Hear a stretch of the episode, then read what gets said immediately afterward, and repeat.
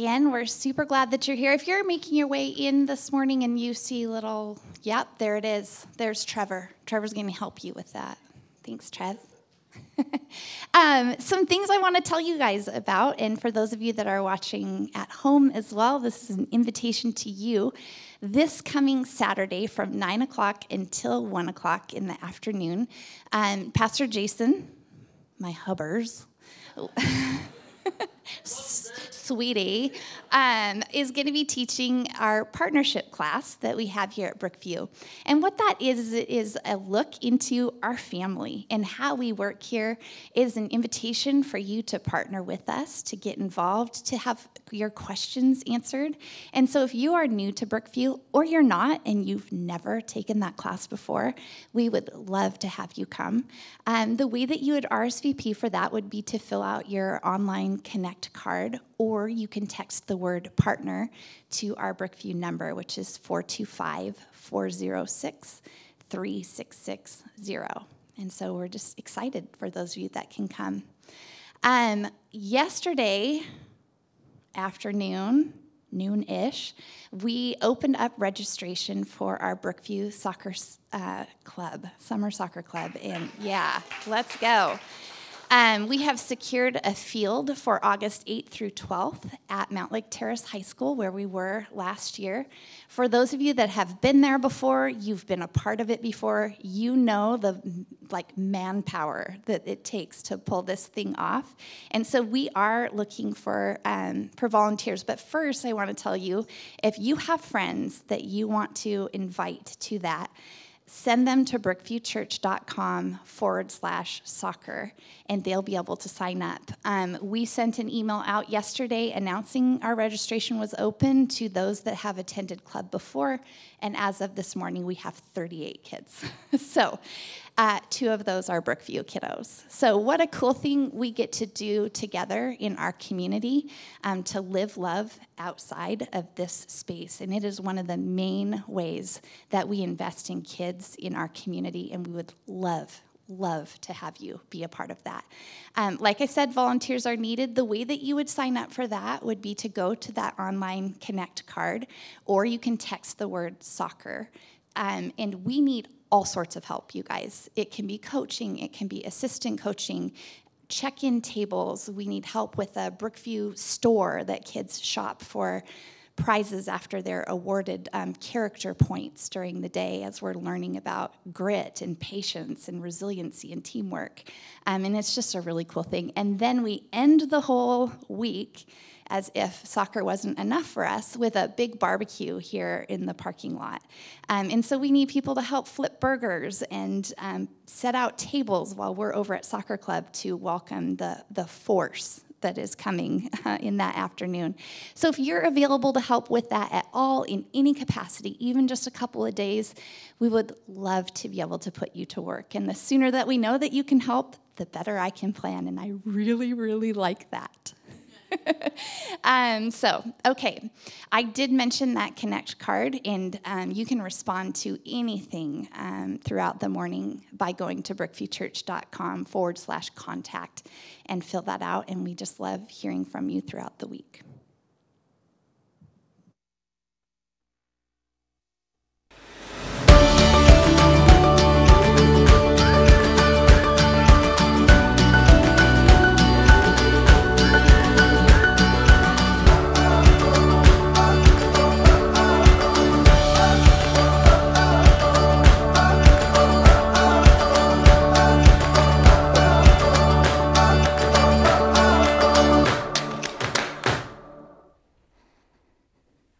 Good morning.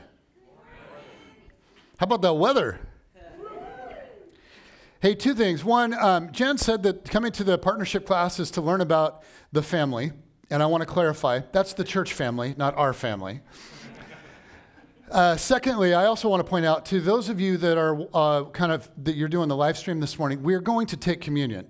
And so if you want to take communion with us and you want it to kind of be at the same time as us, if you want to secure some bread and some sort of beverage, juice preferably, but whatever you got to do communion from home.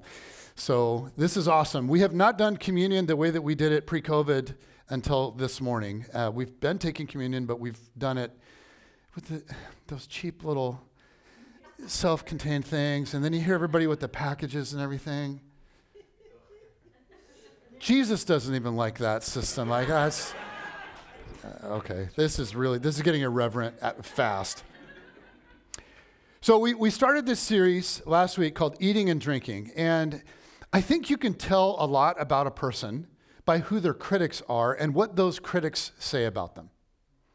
Jesus had many critics, and one of the most common criticisms of Rabbi Jesus was who he let into his inner circle through table fellowship, who he ate and drank with. Here's an example, Luke 15. Now, the tax collectors and sinners were all gathering around to hear Jesus, but the Pharisees and teachers of the law muttered, "This man welcomes sinners and eats with them." So in Jesus' world, there were all sorts of stratospheres of people, and you were expected to know your place and stay in it. There were educated and uneducated. There were wealthy. There were peasants. There were male and female. There were also all kinds of different defined camps. Everybody had a side. Have you ever experienced what it's like when everybody in a culture takes a side? They had liberal. They had conservative. They had pro-Rome. They had anti-Rome. They had Jew, Samaritan, Roman. First century Judaism itself was more divided than Christianity is today. Like, there were Pharisees and Sadducees and Zealots and Essenes, and they didn't like each other, and they didn't get along with each other, and there were many more. But Jesus would shock people again and again by ignoring boundaries. Jesus made room at his table for people that no one expected. He ate with tax collectors. He ate with Pharisees. He ate with Sadducees. He ate with zealots. He ate with prostitutes. He ate with Samaritans. He ate with corrupt government officials.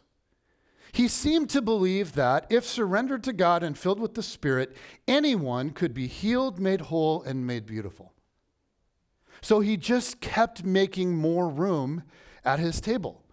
He ignored the boundary markers of his day to make room, and he gave a place and a voice to all kinds of people. Now today, I just want to give you kind of a deeper dive into one example of it. And it comes in two different scenes that many of you know pretty well from the story of a particular person. These both revolve around a woman named Mary and her sister Martha. And I'm going to read both of these scenes, and then we're going to walk through them. So here we go. Luke 10, starting with verse 38, says, "As Jesus and his disciples were on their way, he came to a village where a woman named Martha opened her home to him." Now envision this, because there's a lot of people with Jesus to open your home to. "She had a sister called Mary who sat at the Lord's feet listening to what he said. But Martha was distracted by all the preparations that had to be made, so she came to him and asked, 'Lord, don't you care that my sister has left me to do the work by myself? Tell her to help me.' 'Martha, Martha,' the Lord answered, 'you are worried and upset about many things, but few things are needed, or indeed only one. Mary has chosen what is better, and it will not be taken away from her.'" John chapter 12, starting with verse 1. "6 days before the Passover, Jesus came to Bethany, where Lazarus lived, whom Jesus had raised from the dead." Let's not skip over that. "Whom Jesus had raised from the dead. Here, a dinner was given in Jesus' honor. His sister Martha served, while Lazarus was among those reclining at the table with him. Then Mary took about a pint of pure nard, an expensive perfume. She poured it on Jesus' feet and wiped his feet with her hair, and the house was filled with the fragrance of the perfume.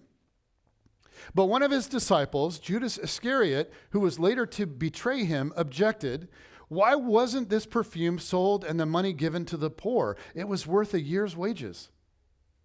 He did not say this because he cared about the poor, but because he was a thief. As a keeper of the money bag, he used to help himself to what was put into it. 'Leave her alone,' Jesus replied. 'It was intended that she should save this perfume for the day of my burial. You will always have the poor among you, but you will not always have me.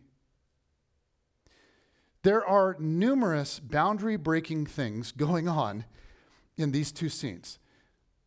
And this kind of thing opened eyes, and it opened hearts, and it opened minds. The way Jesus did this kind of thing opened doors of possibility. And many of his followers walked through those doors, and they began to rethink everything that they thought they knew. They began to dream about new possibilities. And we are now living in a world deeply imprinted by the vision of Jesus of Nazareth. So let's dive deeper into this and try to sense some of what's going on. Here's a little of the backdrop of the world that Jesus stepped into. Here is the table that was set for Jesus when he came on the scene. Women had no voice. Women had no authority. Women had no status. Many had little to no reach or influence, and most had no resources of their own. Jesus came into our world, and he turned a whole bunch of things upside down. And when it came to a woman's place, he didn't use many words, mostly actions that were noticed and lasting. And by the time he was done, something new had begun. He had established something different. When he was done, when he ascended back to the Father, here's what was different. In the kingdom, women have status. In the kingdom, women are given a voice. In the kingdom, women have a seat at the table. In the kingdom, women are given resources with which to advance the kingdom. And Jesus did this by daring to mess with the table that was set for him. Jesus rearranged the seats around the table until it reflected the kingdom that he taught about and came to usher into our world. Jesus prepared a table that included previously excluded people like women. The question is, how? How did Jesus open the table to women? How did women go from being excluded to not only included, but highly valued around the table? So what I want to do is I want to look at these two stories from this home in Bethany. Here they are. Jesus and the disciples are traveling. They come to the home of Martha, and her sister Mary is there. Martha is taking care of all the preparations. The disciples are sitting at Jesus' feet, learning. And in the middle of the disciples is Mary. Now, this was not an informal social gathering where everybody's just chatting it up. The way it worked was a rabbi would have people who followed. In other words, people who lived closely with him and were taught 24/7 by him until they understood and could live out the rabbi's way. And those people would be men. And they were in training to become rabbis themselves. Women would not have been permitted to do that. If they were in the room at all, they would have been standing on the outer edges or in the corner somewhere. But here's Mary sitting at Jesus' feet, sitting at the feet of the rabbi with all the men. And here comes Martha. And by the way, I think Martha often gets a really bad rap. I mean, the church has been down on Martha for a while. Why? Well, because she's in the kitchen getting everything ready. Can I just say, Martha's not doing anything wrong here. Quite the opposite. She wants to make sure that Jesus and her other guests are cared for in a warm and welcoming and kind environment, right? And this is a big task because suddenly this huge group is in her home, and it's not like they texted ahead and said, hey, we're on our way. So Martha comes out of the kitchen and she interrupts the moment and she addresses Jesus. Maybe you can envision, just try to envision her tone. Maybe it was a tone like this. She's like, Master, I'm doing this by myself. And, I hate to bother you and interrupt, but do you think you could ask my sister Mary to help me? I mean, jeepers. That sure would be nice. Yeah, no, she did not say it like that. Have any of you ever had a type A mama that tends to work her butt off? Have you ever seen that mama when she's feeling overwhelmed and unhelped around the house? So let's think again about how she said it. Okay, She walks up, she's like, "Master," or more, maybe it's more like "son." Maybe you can hear your mom right now in those words, or a type A woman that you know. "Son, you know you brought a lot of people into my house. And you know it takes a lot to get this done. And I'm in that kitchen by myself, and you're letting this girl sit out here with you, and you know she should be in there, and I don't hear you asking her to get in there. What's the problem?" You tell that girl to get in the kitchen where she belongs. Feels a little more realistic. But this really feels less about needing help in the kitchen. I mean, that's part of it. But it feels more like a subtle scolding of Jesus. Like, you're the rabbi. You know she's not supposed to be out here. Whether she's in the kitchen or not, you know she's not supposed to be out here. Will you really bring shame on our family in this way? This makes no sense. What are you doing? And I love the way that Jesus responds to her. He's so tender. "Martha, Martha."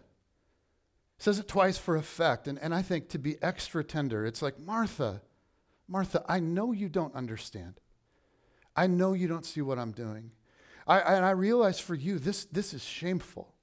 But what Mary's doing is beautiful and new. And I'm all about it. This is how things will look in my kingdom, and so she has chosen well." Now, we're not told how Martha reacted, right? That's kind of where it ends. And maybe she's listening to Jesus, and she's standing there like this, and finally he gets done, and she's like, "Pfft." Or maybe she realized that in this moment she has stumbled onto something. She has stumbled onto something bigger, and maybe her posture changed from critiquing to observing. Maybe she realized, okay, this is no oversight, and Jesus is the master, and I have him in my home for a reason. So from that moment on, she watched and she observed and she picked up on stuff he was teaching even without words. Let's jump into the second scene. Second scene in Martha's home in Bethany. Jesus raises Mary and Martha's brother Lazarus from the dead. Okay, so Martha opens her home again, now this time to host a huge celebration. And Jesus is there, and Jesus is the guest of honor, and Jesus and Lazarus and others are all reclining at the table, and everything's going well until Mary, again, does the unimaginable. She approaches Jesus with a 12-ounce container of expensive perfume, and she empties it onto his feet, lets her hair down, a scandalous thing for a woman to do in that culture in mixed company, and she wiped his feet with her hair. Notice who's not saying anything this time. I mean, Martha's there.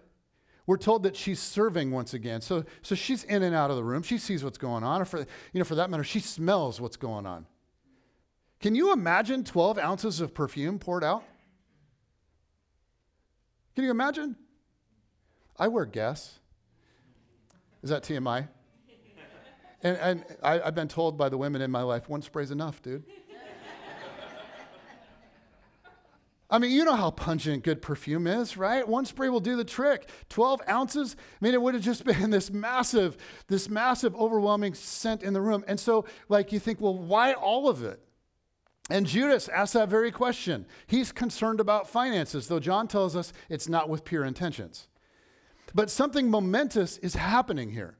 This is an extravagant expression of gratitude, but it's also a prophetic act. Jesus tells Judas that Mary is up to something beautiful, that Mary was preparing Jesus for burial.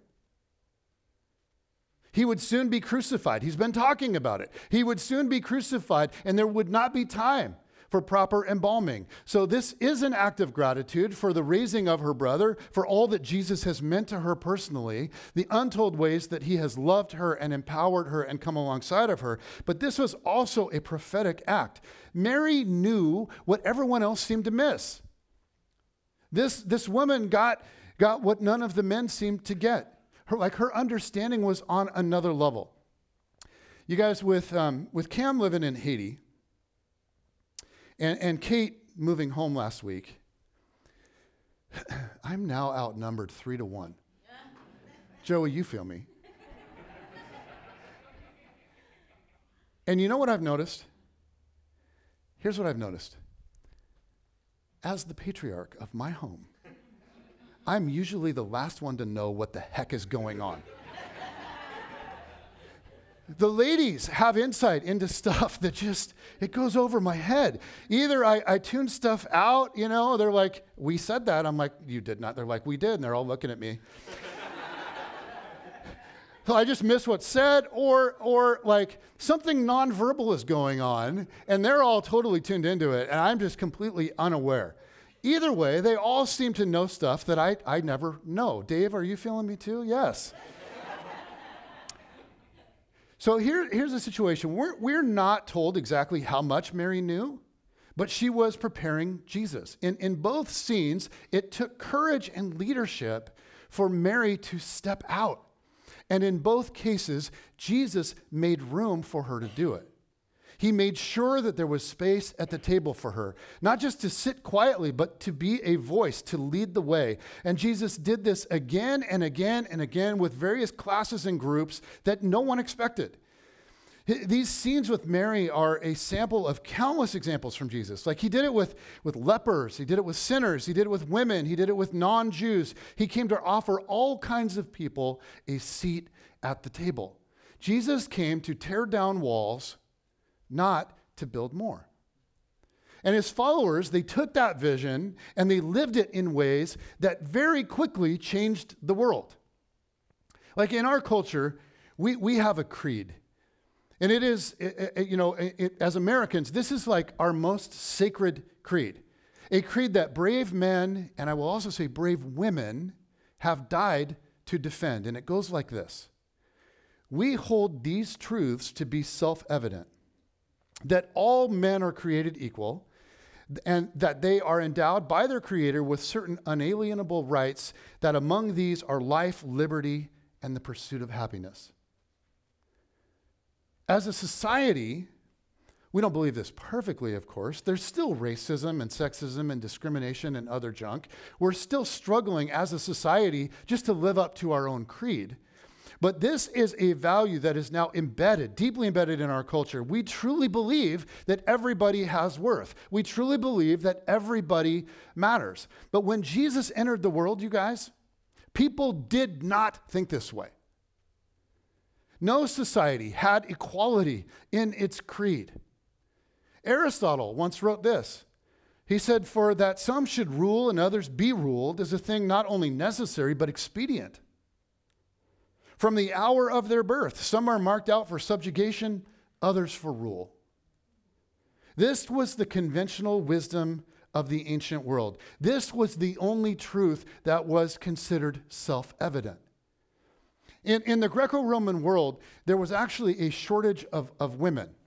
There were about 140 men to every 100 women. So we go, well, what happened to all the women? Why the shortage? Well, they were left to die when they got born the wrong sex. There was a common ancient practice for unwanted infants called exposure. And so abandoning a child in a dump or leaving the child to just die in the elements. There's a tender ancient letter written from a husband to his pregnant wife. And it's really, in many cases, very sweet. But listen to his thoughts on the possibility of a baby daughter. He writes to her and he says, "I ask and beg of you to take good care of our baby son. If you are delivered of a child, like before I can come home from my journey, if it is a boy, keep it. If a girl, discard it." But then listen to the tenderness toward his wife. He says, "You have sent me word, don't forget you. How could I ever forget you? Do not worry." So he writes to her to say, "I miss you, babe. I'm thinking of you. And by the way, if the baby is a girl, discard it." So casual, right? So callous, so first century. But after the first century, the gender imbalance slowly began to change. Why? Could it possibly have had something to do with a rabbi from Nazareth? It's interesting because we don't usually associate in our world, in our culture right now, we do not associate Jesus with women's rights, do we? But when you look at his life within its historical context, the way Jesus valued women was beyond revolutionary. Did you know that the longest recorded conversation between Jesus and one single other person in Scripture was a woman? John chapter 4, Jesus had a conversation that stunned his disciples. As they were traveling through Samaria, and we talked all about that last week, an ethnic group hated by the Jews, Jesus sent his Jewish disciples into town for supplies, and when they got back, here was their reaction. Just then, his disciples returned and were surprised to find him talking with a woman, okay, a Samaritan woman. But no one asked, what do you want, or why are you talking with her? So here was their rabbi sitting with this Samaritan woman, talking to her about her life and her relationship with God. And he took seriously her mind and her opinions and her questions. This had probably never happened in her life. And it's no wonder she went back to town and couldn't stop talking about this guy. What he was doing was so subversive. It's hard to imagine for us. But women were literally viewed as property, like legally. So in our world, okay, if your car is damaged, everything works out, you get compensated, right? Right? Okay, you get compensated because you're the owner of the car. In the ancient world, if a woman was violated, the compensation went to her husband or her father, not her. On the same principle. It was the owner that got compensated. In Rome, every household was what was called a paterfamilias. It's where we get the words paternal or paternity. And the paterfamilias was the head of the family, and it could never be a woman. Many of you know that if a father died with a daughter but no son, his estate would pass to the nearest male relative. The paterfamilias was also like the chief priest of the family. The family worshipped whatever gods he decided. We actually still have a trace of Roman custom in our wedding language. Sometimes you hear the phrase, to give her hand in marriage. Right, we hear that? And in Rome, a woman could be given in marriage in one of two ways. First, she could be given into the hand of her husband, meaning that her husband took control of her. Or the wife could be given without hand, meaning the father retained control of her. Now, if she was given into her husband's hand, then she was expected to renounce her father's religion and worship whatever God her husband worshipped. But as the movement of Jesus took shape, and as his little community began to form, women were finding a different place than they had ever known before. Listen to Luke's description of this odd little community. Shortly after Jesus has been raised and he's ascended to the Father. This is chapter 8, Luke chapter 8.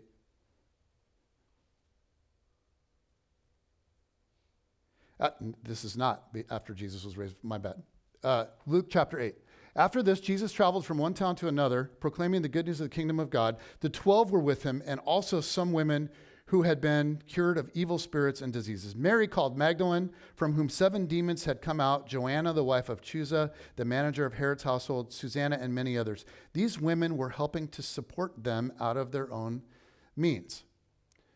So here's Jesus doing his ministry, and we can overlook how shocking this arrangement would have been. But women did not travel with men on business. Women stayed home. Women didn't study the scriptures and learn along with men. But in this odd little community, Jesus had men and women travel and study and do ministry together. We're told that one of the women was Joanna, the wife of a guy named Chuza. Chuza was the manager of King Herod's household. And if you remember in this season, King Herod was trying to kill Jesus. He saw Jesus as a massive threat. And the wife of his right-hand man is traveling with Jesus. She's learning and serving with Jesus without her husband. And you see what's beginning to happen in this new community. In Jesus' movement, women found a God who suddenly was higher than the state, a God who was higher than their husbands. They defied customs and risked their lives in following Jesus. In time, the kingdom of Jesus became a serious threat to the kingdom of Rome after 100, 200, 300 years. This faith was not simply a new religion, one of many in the Roman Empire. It threatened deeply held social structures, like the place of women among many. Jesus was planting seeds of sabotage in a male-dominated world. One day Jesus was teaching, and we're told as Jesus was saying these things, a woman in the crowd yelled out, "Blessed is the mother who gave birth and nursed you." None of you have ever said that to me, but if you're like, I'm tired of saying amen or whatever. Blessed is the mother who gave you birth and nursed you. So this lady's stepping out and she's complimenting Jesus' mom. That's nice, right? You'd expect a really polite response from Jesus, right? Like, hey, thanks. My mom's the best. Did you know she was a virgin? Instead, Jesus attacks the paradigm of childbearing as a woman's highest calling. He replied, "Blessed rather are those who hear the word of God and obey it." Listen, a woman's highest calling is beyond childbearing. A woman's highest calling is the same as a man's, the glorious adventure of coming to know and do the will of God. In the community that followed Jesus, women are given a different place. Like Paul, later on, he expresses how inclusive this really was when he talks about who can be adopted into the family of Jesus. In the ancient world, adoption was very, very different than it is today. In the ancient world, families would take in children sometimes, but mostly they were taken in as slaves to serve the family. Sometimes they were given like family-type status, but they were very rarely legally adopted. Why? Well, because adoption existed to create an heir for a family, to establish a paterfamilias. If a family lacked a male candidate to become the head of the family, it might go out and find an exceptional young man to become the heir, a young man qualified to become the paterfamilias. And this was the only reason to go through the extensive legal process, meaning nobody adopted girls.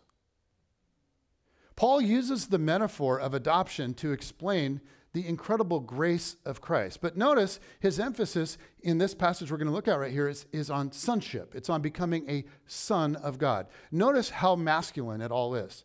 This is Galatians 4:4-6. Paul writes, But when the set time had fully come, God sent his son, born of a woman, born under the law, to redeem those under the law, that what we might receive adoption to sonship. Because you are his sons, God sent the spirit of his son into our hearts, the spirit who calls out, Abba, Father.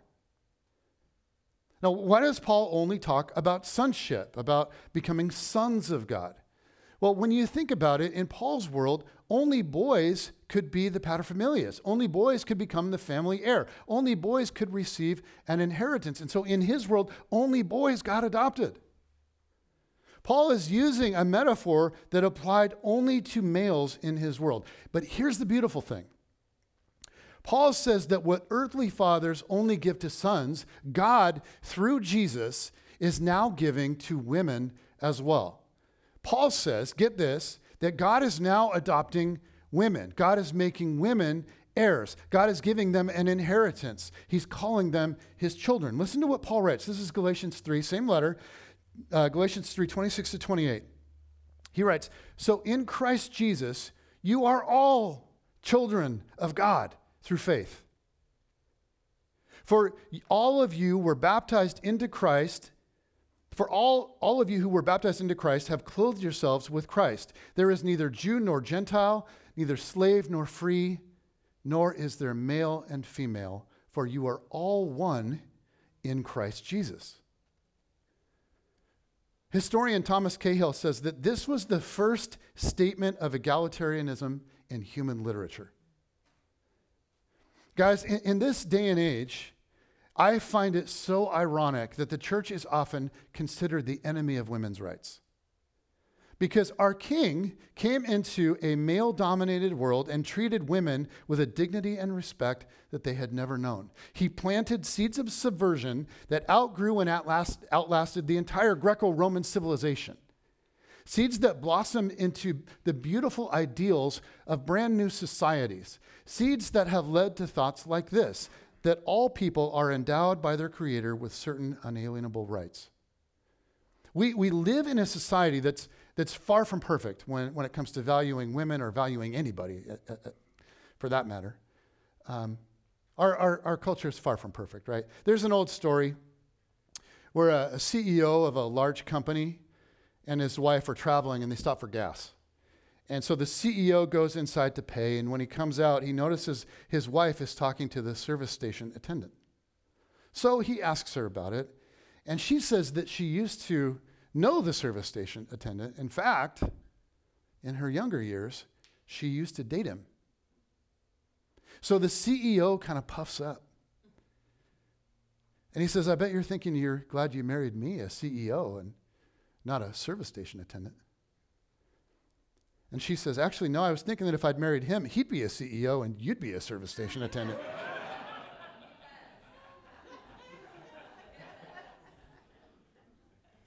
But honestly, isn't the bigger question, why can't she be the CEO? And in our culture, you guys, that kind of thing is happening more and more and more.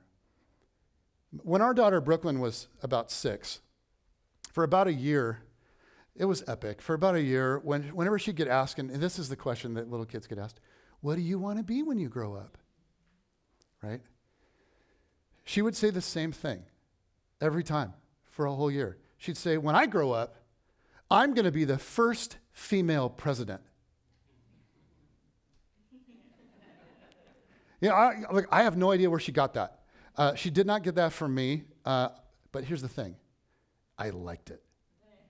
I liked the moxie. I liked the confidence. I like the concrete conviction that she can do anything. I like living in a society where doors are opening for women. I like that my girls can be CEOs or doctors or musicians or athletes. If they choose, they can invest in being full-time moms, or they can go into politics, or they can be missionaries, or they can practice law, or maybe one day they can teach high school math if they want to.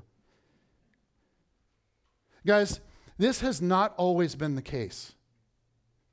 And even today, it's not the case for many, many women around the world. Even today, women are routinely devalued and dishonored. I mean, I think about the practice of feet binding in China, or the practice of genital mutilation in Africa. I think about the ongoing lack of education, lack of opportunity that's rampant in our world for so many women. But at the same time, much has changed in our world since Jesus walked the earth. I mean, have you ever stopped to think, who were the earliest advocates for the dignity of women? How did we go from women being property to women owning property? How did we go from all boys being educated to all children being educated? Could it have had something to do with a rabbi from Nazareth? Is it possible that he planted seeds that are still growing? And historically speaking, I think it's undeniable. And to be honest, when it comes to women, I think our world has yet to catch up to Jesus. Dorothy Sayers was the first woman to receive a degree from Oxford. And she became a devoted follower of Jesus. And she writes about why. It says, perhaps it is no wonder that women were the first at the cradle and the last at the cross. They had never known a man like this man. There has never been another, a prophet and teacher who never nagged them, never flattered or coaxed or patronized, who never made jokes about them, who never treated them either as the women, God help us, or the ladies, God bless them, who rebuked without demeaning and praised without condescension, who took their questions and arguments seriously, who never mapped out their sphere for them, never urged them to be feminine or jeered at them for being female, who had no axe to grind and no uneasy male dignity to defend. You guys, Jesus came quite literally to reset the table. He came to bring people to the table who had never been invited before. He made space where space had never been made before. Jesus made room for people that never thought that they could be invited. People with the wrong political views. People with the wrong past. People with the wrong gender. People with the wrong ethnicity. People with the wrong religious backgrounds. Jesus brought reconciliation and dignity, often without saying a word. Now, he said many words, but what drove his words home, what really impacted those who watched him, was his actions. And nothing illustrated his words like who he ate and drank with. I mean, if we're not only invited to be, as we've been talking about for months, to be immersed in the healing river of Jesus, if we're not only invited to be immersed in the river of Jesus ourselves, but to then become a part of that river to our generation, then we better give serious thought to who it is that's invited to sit around our tables. If we're truly trying to impact our generation, you guys, we will never, ever do it as a holy huddle. We are going to have to open up our tables to people who are not like us, people of different income levels, different ethnicities, different values, different religious backgrounds, different political views. So I just want to ask you, who in your life fits into a category like that?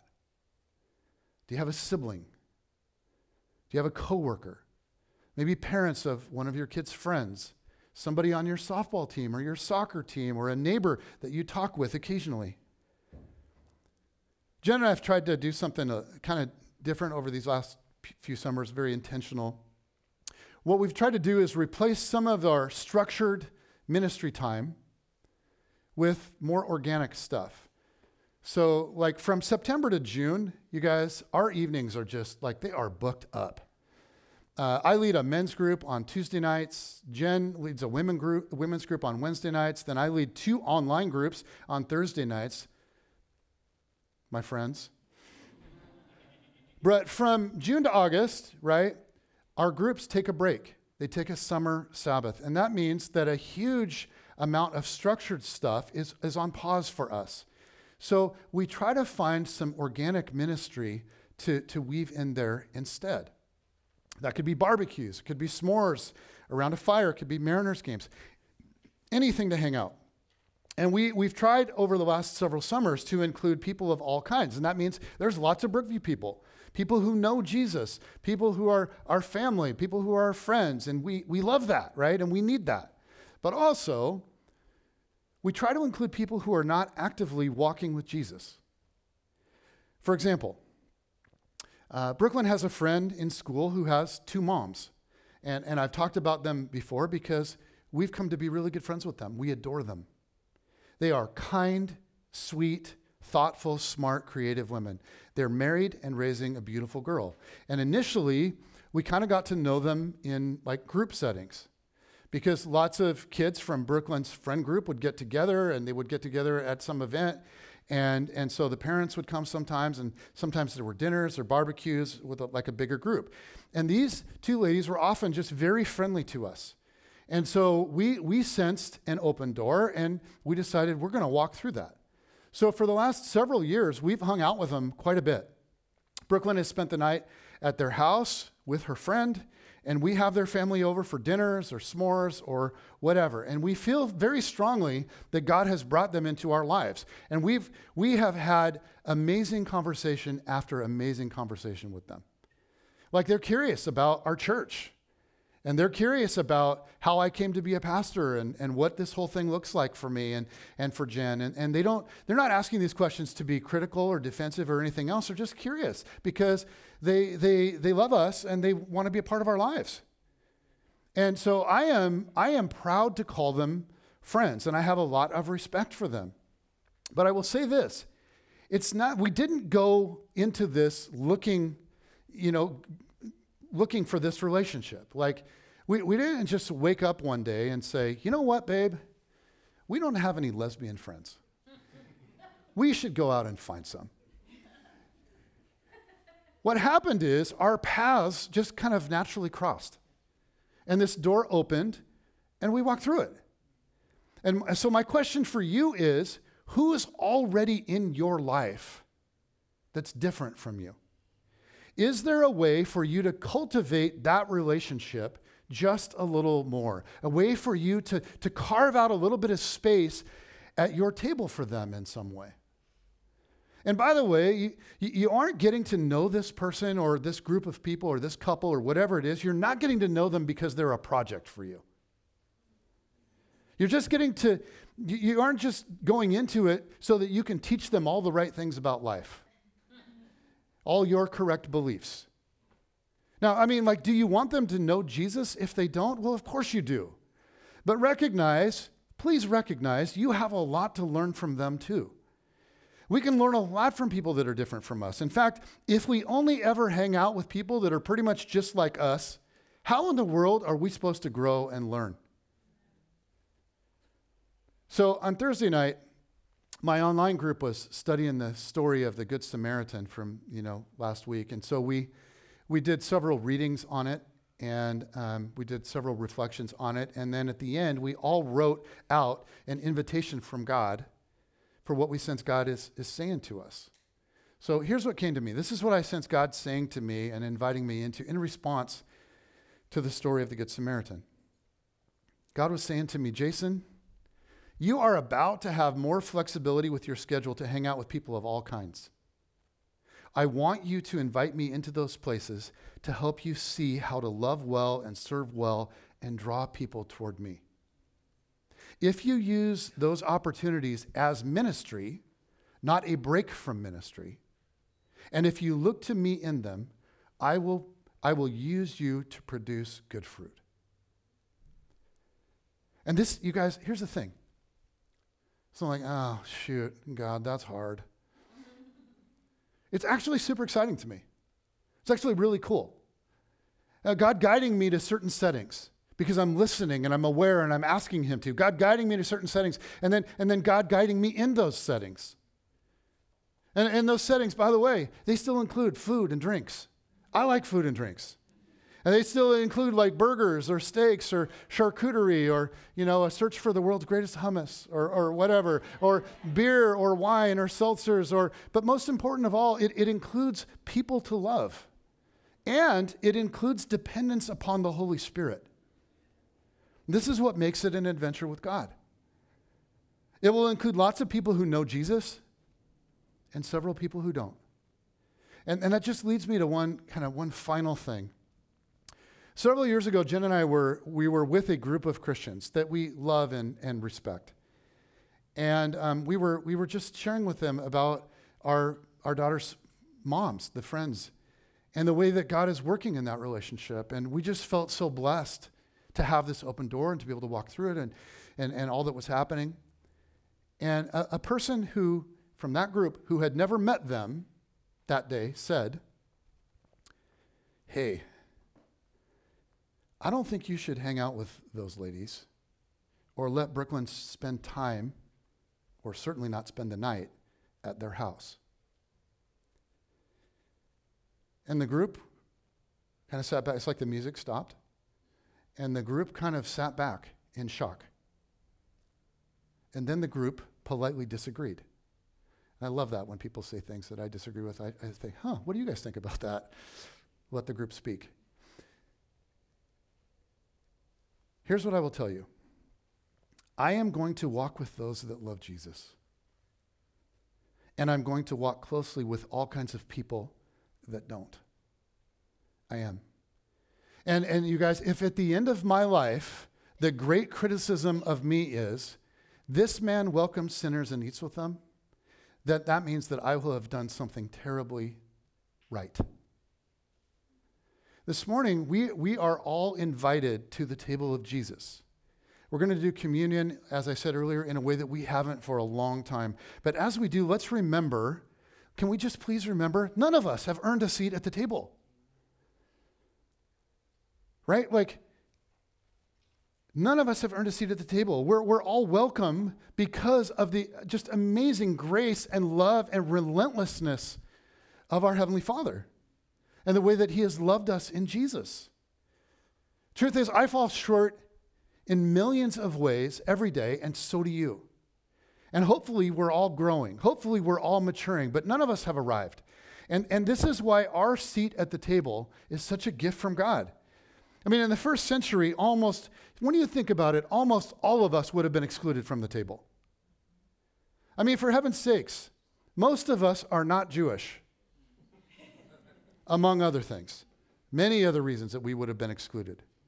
But Jesus gave His life to make a place for us. And He said, take, eat. This bread represents my body broken for you. Take this cup and drink. This represents my blood shed for you. Jesus made room at the table for you, and He made room at the table for me. And so may we then live in a way that extends His heart to our world. And here's how we're going to do this morning. Here's just sort of the logistics. I want to invite the worship team to come up. And here's how we're going to do this. We have communion. We have bread and juice, both spots up front here, as well as in the back. In the back, this is awesome, Yelena. She also makes a gluten-free version.